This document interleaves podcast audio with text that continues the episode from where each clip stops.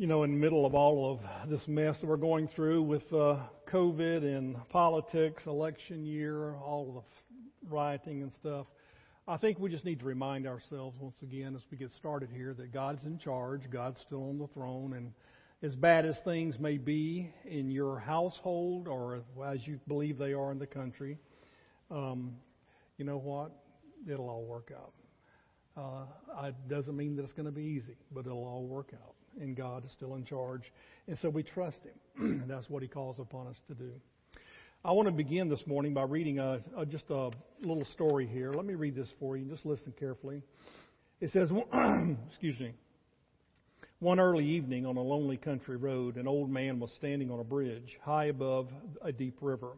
He had just dropped a pebble over the railing to see how long it would take to hit the water. As he watched the ripples fanning out uh, along came a pickup truck. It slowly came to a stop, but the motor kept running. The old man noticed the name painted on the door. It said Jack's Greenhouse Nurseries. Walking up to the window, he saw a man behind the wheel with his head bowed low and breathing heavily. Anything wrong? he asked. And yes, the man said quietly, I think I'm having a heart attack. I'm trying to get to the hospital. Let me help, said the old man. You shouldn't be driving. The hospital is a good ten miles from here. I know, mumbled the man. I'm Jack. I'm a widower. I was all alone at my nursery after my employees had left for the day. Well, don't worry, Jack, said the old man. I'll drive you there. He opened the door, took the wheel, and drove as fast as he could down the road. And when they arrived at the emergency entrance to the hospital, the attendants rushed out with a wheelchair, quickly wheeled Jack into the emergency room. The old man waited throughout the night. He knew what it was like to be alone, without family or friends in times of need. He too was a widower. He had lived alone since his wife died several months ago. The doctors were able to save Jack's life. They told the old man that Jack would have died if he had arrived a few minutes later. A week passed, and Jack was getting well. Several of his employees came to visit, as did the old man. While everyone was gathered, gathered around the bedside, Jack took the hand of the old man and he said to the employees, This dear and gentle man saved my life, even though we were perfect strangers. And I want you to know that he has created a ripple effect in all of our lives. By saving my life, he saved the business. And by saving the business, he saved the jobs of 30 families.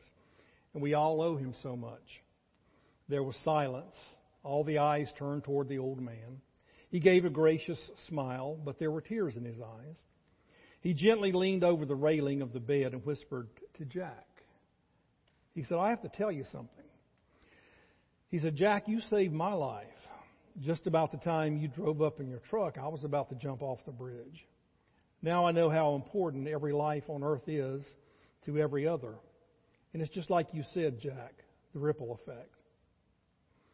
You know, I think we don't fully understand the impact that we have on other people's lives, whether it's intentional or unintentional, because both of these lives were touched and the ripples just kept going from there.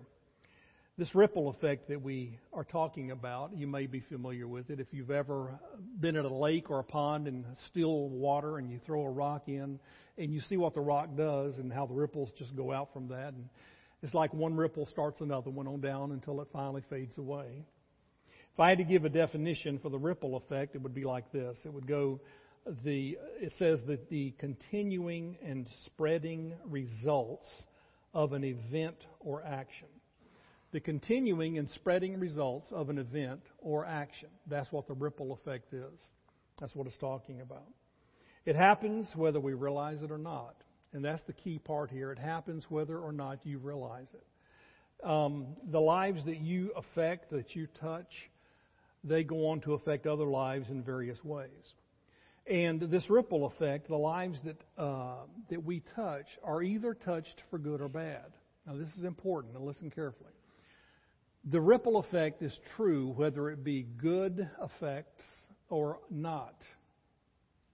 So it doesn't really matter. This, this principle holds true that your life is going to touch the life of somebody else, and it is either going to bring about good results or it will not. It will be bad results, evil, sinful results. But nonetheless, it happens. And the thing about it is that it affects people for generations to come. The things that happen in our lives affect other people's lives, and it goes and continues on like a ripple down through time. For generations to come, people's lives are affected. You know, the scripture teaches this. It teaches both principles, both sides of this, I guess you'd say. It teaches us that this ripple effect is results in good, and it also re- results in bad. Now, there are various scriptures, there are various illustrations for this, but just let me show you this scripture here that talks about the evil effects of a bad influence and how that ripples down through generations to come. The passage is in Deuteronomy chapter 5. In verses 9 through 10, here's what Moses says as God inspires him to write this. He says, You shall not bow down to them or worship them, talking about idols. For I, the Lord your God, am a jealous God, punishing the children for the sin of the parents to the third and fourth generation of those who hate me, but showing love to a thousand generations of those who love me and keep my commandments. Hmm. You ever wonder what that's talking about? You ever wonder if that verse is teaching that God punishes our children because of our sins?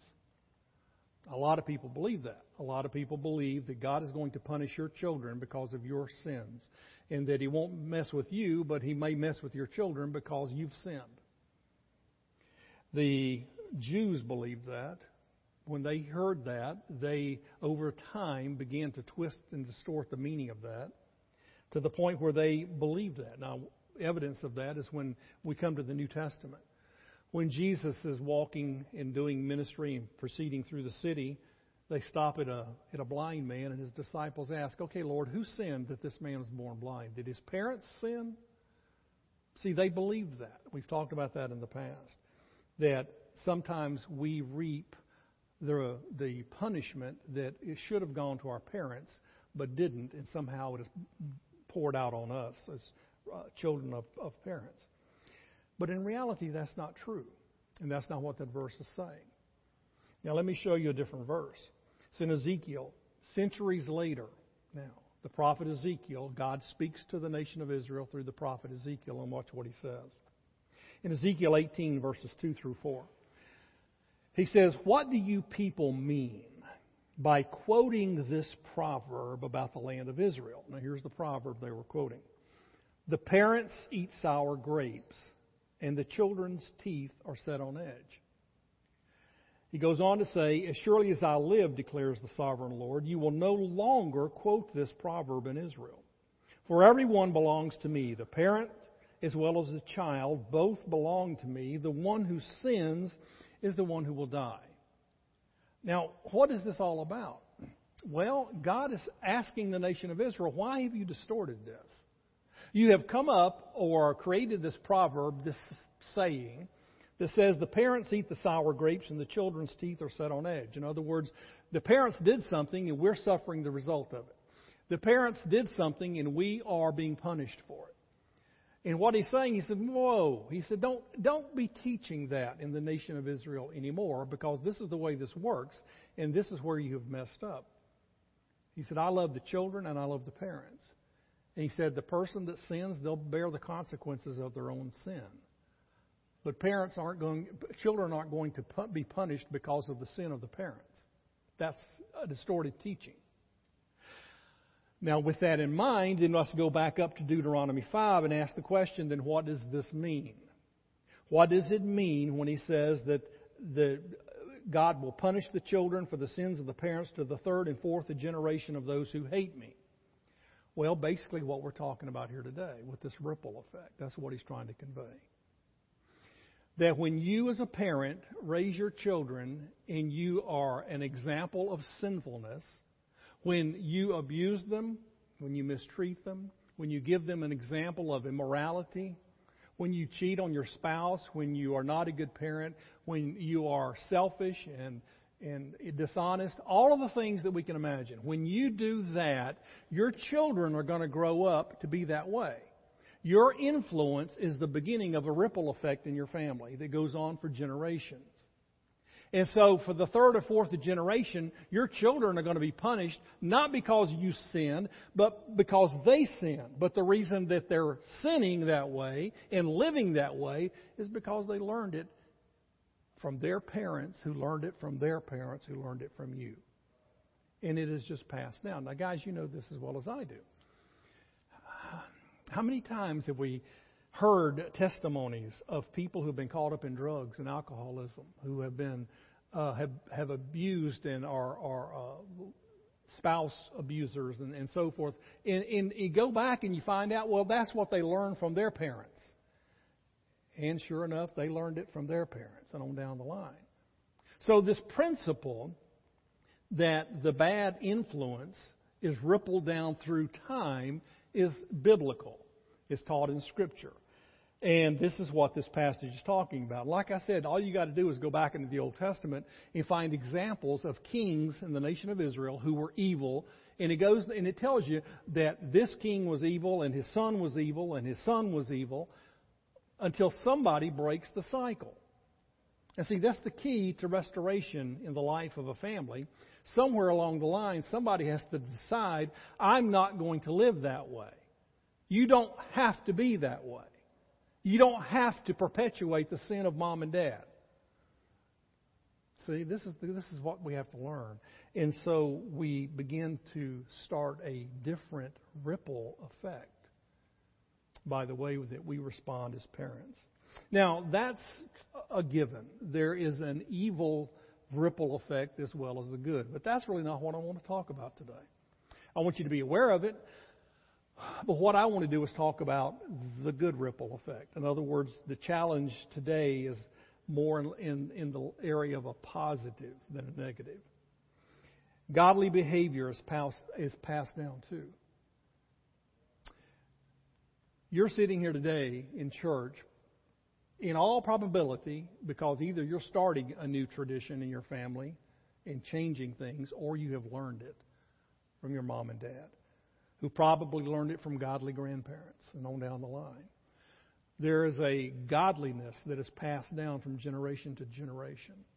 It is because they see it in your life, because they have heard you teach it, because they have seen it exemplified in the way you deal with people and the way you love the Lord and, and that sort of thing. They learned that. This is what I believe that Proverbs is talking about. When Proverbs says in Proverbs 22 6, it says this Start children off on the way they should go, and even when they are old, they will not depart from it. It's talking about the ripple effect. It's saying you begin your family and you begin to train your children in a godly way with godly examples and godly teaching. And you know what? They may veer off the path throughout their life and may get into trouble and may you may think you're a failure, but they will never ever forget what you've taught them and what they've seen in you. It doesn't guarantee that they're going to be what you want them to be, but they will inevitably remember what mom and dad have taught them and shown them. And this is that ripple effect because what is passed down for good, see, came from you. Now, you may have been raised in a family that was abusive and alcoholics and drug addicts and God knows what else. But you have to begin with change. And you begin that new ripple effect, see. But I want you to understand, and what we're emphasizing as we go through this, like I said, is the positive. Because godly actions affect others, just like sinful actions do. I want to show you this verse. This is we're moving out of the realm of family for a moment, okay? And I'm not we you can certainly apply everything we've talked about to the family. But I want to broaden it, if you will. Broaden it to include ministry and the way you deal with people, the way you treat people, the way you talk to people, what you do as far as trying to reach out and share truth with other people, that sort of thing.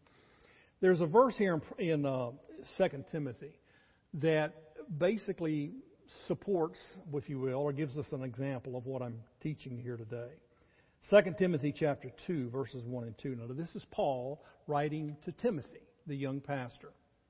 And he says in verse 2, he says, I'm sorry, in verse 1, You then, my son, be strong in the grace that is in Christ Jesus. And the things you have heard me say in the presence of many witnesses, entrust to reliable men or reliable people who will also be qualified to teach others. Now think about what that's saying. Because what you have here, I, I, want to, I don't want to say four generations because it wasn't generational, but what you have are four at least ripples. It began with Paul. Paul was like a stone thrown into the world of, of ungodliness, and he just started a ripple effect. And he says, Timothy, you take what I have taught you and what you've seen and heard in my life, and then you teach it to somebody else who then will be able to teach it to somebody else. In other words, the ripples. Four waves of this on down the line.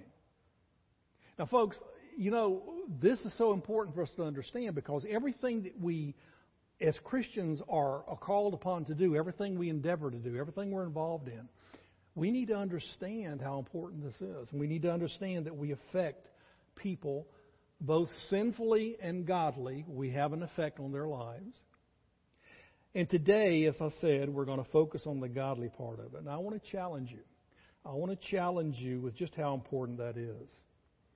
It is so important in your family.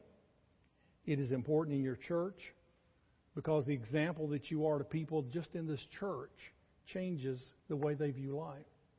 You know, Deborah and I have gone to many churches over the course of our Christian life. We have been in leadership in those churches, and we haven't in some churches. We've always found in those churches godly examples of older people who have affected our lives. They've been examples to us. And I can tell you from looking back on it that both Deb and I have pulled into our relationship and into our family and into our ministry things that we've learned from those people, both in what they spoke and both in what we saw in their lives. And they were examples to us, and it is like a ripple effect.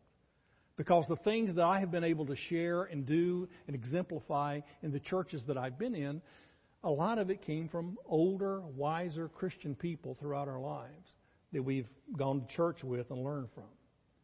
And so, yeah, I want to encourage you to be that way in your families, in your church, in your community, and even in the world because I don't really believe we understand fully the impact. There are a lot of things that we do unintentionally, like the old man at the bridge story. A ripple effect was set into motion not intentionally, it was unintentional. I want to encourage you to be intentional. I want to encourage you to realize that the things that you do for the Lord and the way that you live your life for Him, it matters. Even when you think that it doesn't. There will be people watching and learning, and they are going to take and pass down what they've learned by watching you and what you've told them. And this, this enters into so many different areas of life. I want to challenge you to remember three things in the time we have remaining, just to share with you three things that I want to leave you with as a challenge to really remember and think through as you consider this ripple effect and your impact on other people. And I want to encourage you with this before I ever get to these three points. It does not matter where you are in life. I realize as I look out here, there's a lot of older folks in our congregation. You may be thinking to yourself, well, that was something I needed to hear 40 years ago, but it's really too late for me now. No, it's not. Those are the people that I've learned the most from. And you have so much to offer and so many people whose lives can be affected by the way you choose to live. So remember these three things. Here's the first thing that I want you to remember every act of love and compassion is the beginning of a series of ripples. Everything you do for somebody else is a series of the beginning of a series of ripples in their lives. Now, you've got to understand the importance of this because I don't think we fully believe that. We only think of the big things in life as being impactful, but it's not. It's a lot of times the things you don't realize. Now, let me give you an illustration. I'll tell you a story. It's a true story, and it may take a few minutes, but just bear with me. Uh, 25 years ago. Now, believe me when I say that 25 years ago, I can barely remember some things. And so the details of this, I'll tell you right up front. Some of them I'm not real clear on or remember, but there are some things I remember very clearly. 25 years ago, I was in service at a church up in Indiana. And um, we'd been there for a couple, three years, and a, a family came to our church, Todd and Amy. They had, I, I mean, this is one of the sketchy remembrances, but I think they had three sons at that time, you know, stair stepped in age. But the one child I remember vividly was their little daughter. She was about four years old, beautiful blonde hair. Her name was Addison. Now they were new to the church, and you I, I, you can just tell they were new to church in general, and had not gone to church a whole lot in their married life. And Addison, as they began to get involved in church, was so excited about being in church. Loved all that she was learning in children's ministry and so forth. I would stand at the door and greet people as they came in on Sunday, a lot like what we do here now. Addison would just make a beeline for me every Sunday. Loved me to death. And she would always come head first. Boom. Now you got to understand, the four-year-old's about this high, so I had to be very careful. I mean, she would just headbutt me in a heartbeat and just hold my thigh. I would have to drag her off of my thigh because she just loved me and loved being at church, just smiling, just as happy as she could be. Now, her mom and dad were great people. Todd was uh, a, an executive in 3M Company. Um, he had a very good job, made a great salary.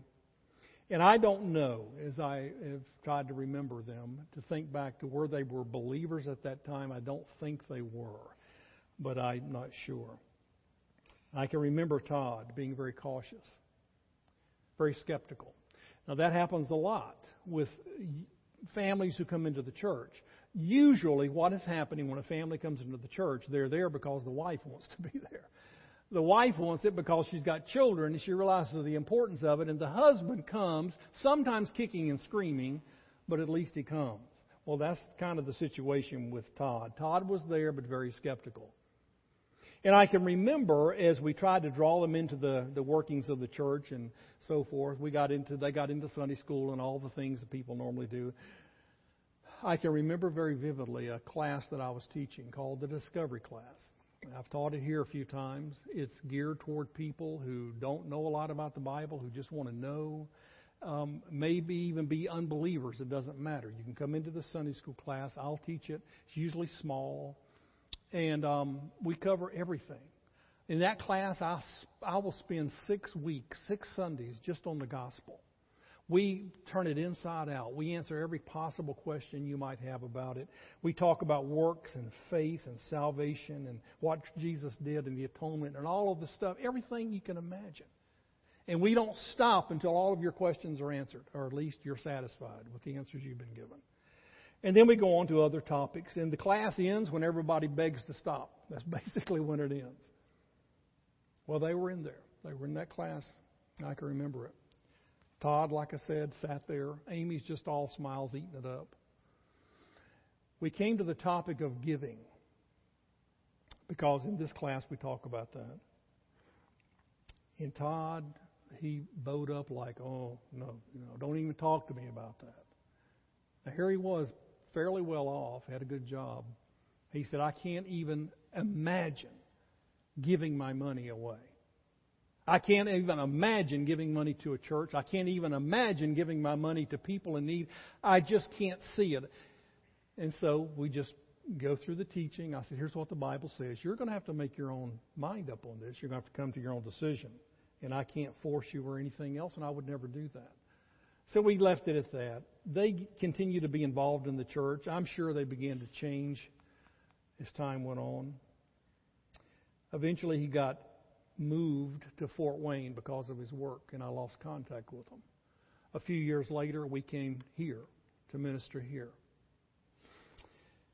It's been 11 years ago now that I heard through Facebook and friends back at the church that they were going to the mission field. They were going to Guatemala and to take over an orphanage. About 11 years ago, they come down here one Sunday, come to church here. We take them out to lunch. We just hear all the story of what's been, what the Lord's been doing. and they are just aglow. So they were here telling me about their ministry and, and, and asking if I could help them, and we have been ever since that time, helping them financially. And I think, you know, God has got such a sense of humor, doesn't He? Because here's a man that stood up and said, basically in that class, I can't even imagine giving my money, and now here he is raising money. But that's what God does.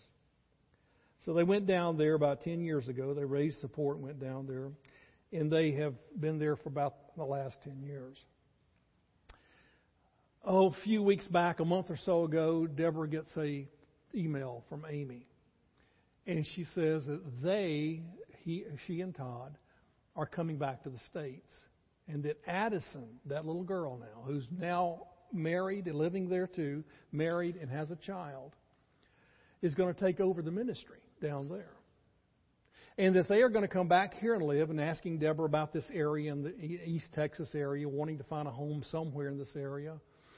And they will then be going and raising support for the ministry, going to churches and trying to raise support for the ministry. Now, they have, in the last 10 years, adopted six Guatemalan children. And they're coming back, and basically she's saying, See, we don't have anything. They got money in the bank that they can purchase, you know, a house with or put down on a house. And she said, We'll still be working through the ministry, having support there.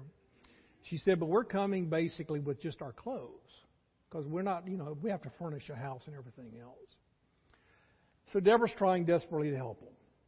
And in the correspondence between them, she sent her this email. And she was just talking about, you know, part of the decision was having to do with their family, and her dad especially, and mom, and her dad's health. Here's what she said.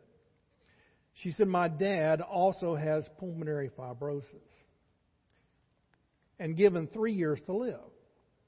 He is a believer now, thanks to you and Dave. I said, What? I don't recall him ever come. He may have come to the church, and I just don't know. But then she goes on to explain. He is a believer now, thanks to you and Dave. They and my sister became believers because of Todd and I after we learned from you. I thought, wow. I never knew that. I never knew that she had taken what she learned in that little class and shared it with her family. They came to Christ. I never knew that. But it's just an example of the ripple. Because as we sat there and I thought to myself, this is a tough nut to crack here now. This guy's going to be tough. And I don't know where he is spiritually. I can't make, you know, get a read on this only to find that God now has taken all that they have learned and the challenges and now moved them into ministry and how that they have witnessed and shared their faith and shared the things that I taught them in that class with their parents and their sister and now they're believers. I thought, wow. Every act of love and compassion and ministry and the things that you do with and for other people is the beginning of a series of ripples. It really is. And I don't think that we realize that. I don't think we fully realize it. But just like it was true in this situation, and these lives were changed. But here's what I want you to see. Not just their life was changed, their parents' life was changed, and the life of at least six Guatemalan children without parents was changed. And there were so many more children that were affected through this ministry. And so, sitting up in Indiana in my office with a group of people that were skeptical and standoffish and gather walls up, and you proclaim the Word of God to them, and then they go out, and the ripples go out into the world and change the world. That's the power of what I'm talking to you about. You see, this is the power of this. In everything that you do, whether it be writing a card or visiting somebody or calling somebody and praying with somebody, sharing your faith, your experiences, your story, bringing them to church, everything that you do has consequences. And the ripple just keeps going on. And it's out of your control. And that's a good thing. And that brings me to the second thing that I want you to remember now, and that is this that you never underestimate the power of God to change someone. You never underestimate the power of God to change someone. I think sometimes we do that. We write people off. It would have been easy for me to write this off and say, this guy's hopeless. He's greedy. He's selfish. He only concern, is concerned about himself. And he'll never amount to anything spiritually because he's just got this wall up and he's not going to change. But oh, baby, when the Spirit of God starts working, God can knock down the walls and God can change hearts. And I can't do that. And neither can you. As much as we would love to change people, we can't. I, I, I, I had to give that up a long time ago because when I first went into ministry, that's what I thought. I thought, man, you just go and you preach and you deal with people and, and you, you're going to change them. No, you're not. But through the power of God, they change in ways that I can't even imagine. Ephesians chapter 3, verse 20. Listen to what Paul says here. In, he's writing to the Ephesians. He says, Now to him who is able to do immeasurably more than all we ask or imagine, according to his power that is at work within us. Now, watch the verse, okay? Don't lose this. He's praising God, and he says, Here's the reason why. Because he is able to do immeasurably more. That means more than you could ever measure. You can't quantify it. Immeasurably more than all we ask or even imagine. How does he do it? Through the power of his Spirit, working in those people like Todd and working in you. Spirit of God led me to a church, and I was led to share in a class the truth of Scripture.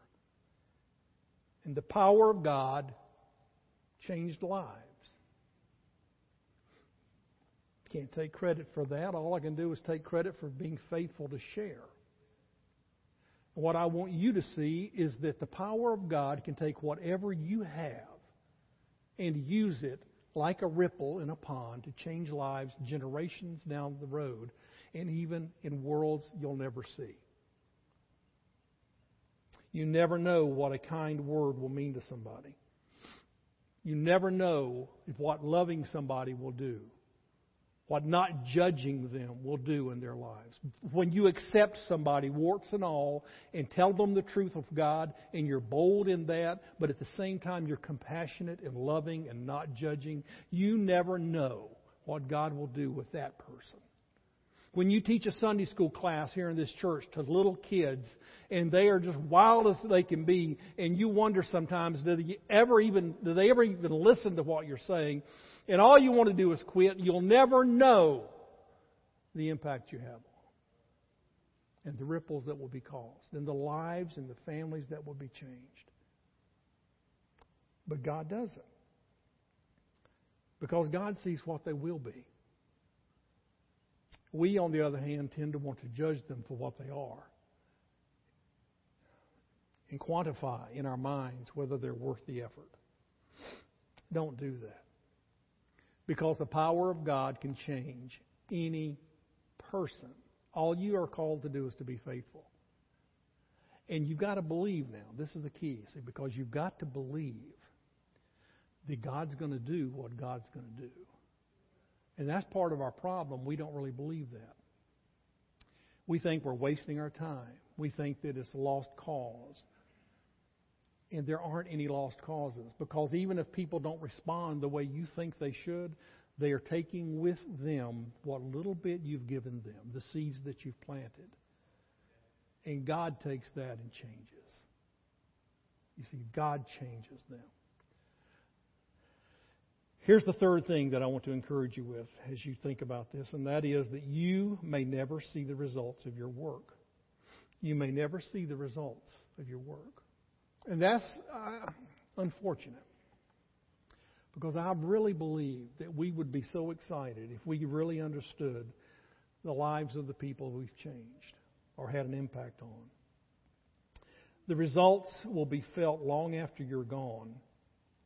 Long after you're gone. You just have no idea the generations that come after you, the people that you're, you have affected in a godly way. And to and just, just to think that it all began with you. It all began because you were faithful to teach that class. You were faithful to take that person, spend some time with them. You were faithful to love them and to tell them and to be honest with them and to confront them. And all of these things you were faithful to do. And the power of God took that and changed them and those that come after them. It'll blow your mind. But that's where faith comes in. Because you see, even though I can't see it, and I may not be aware of the results, like this with Todd and Amy, I knew, I knew nothing about that. We still, by faith, proceed forward, dealing with people, ministering to people, loving people, in obedience to God, and let God change them. That's what faith is all about. You may never see the results of your work in this life, but you will someday.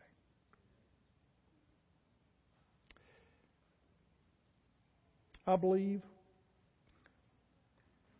someday when we're in the presence of God,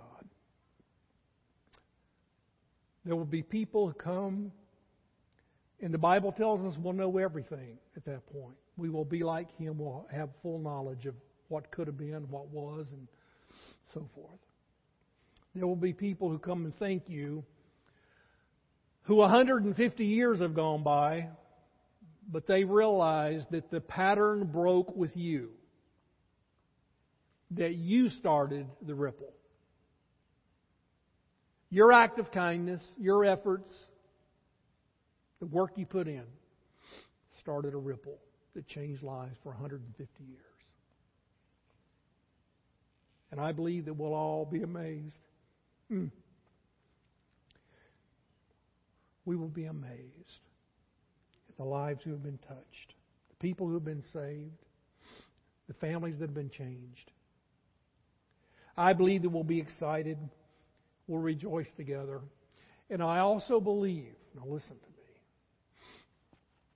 me, I also believe that we will have some regrets.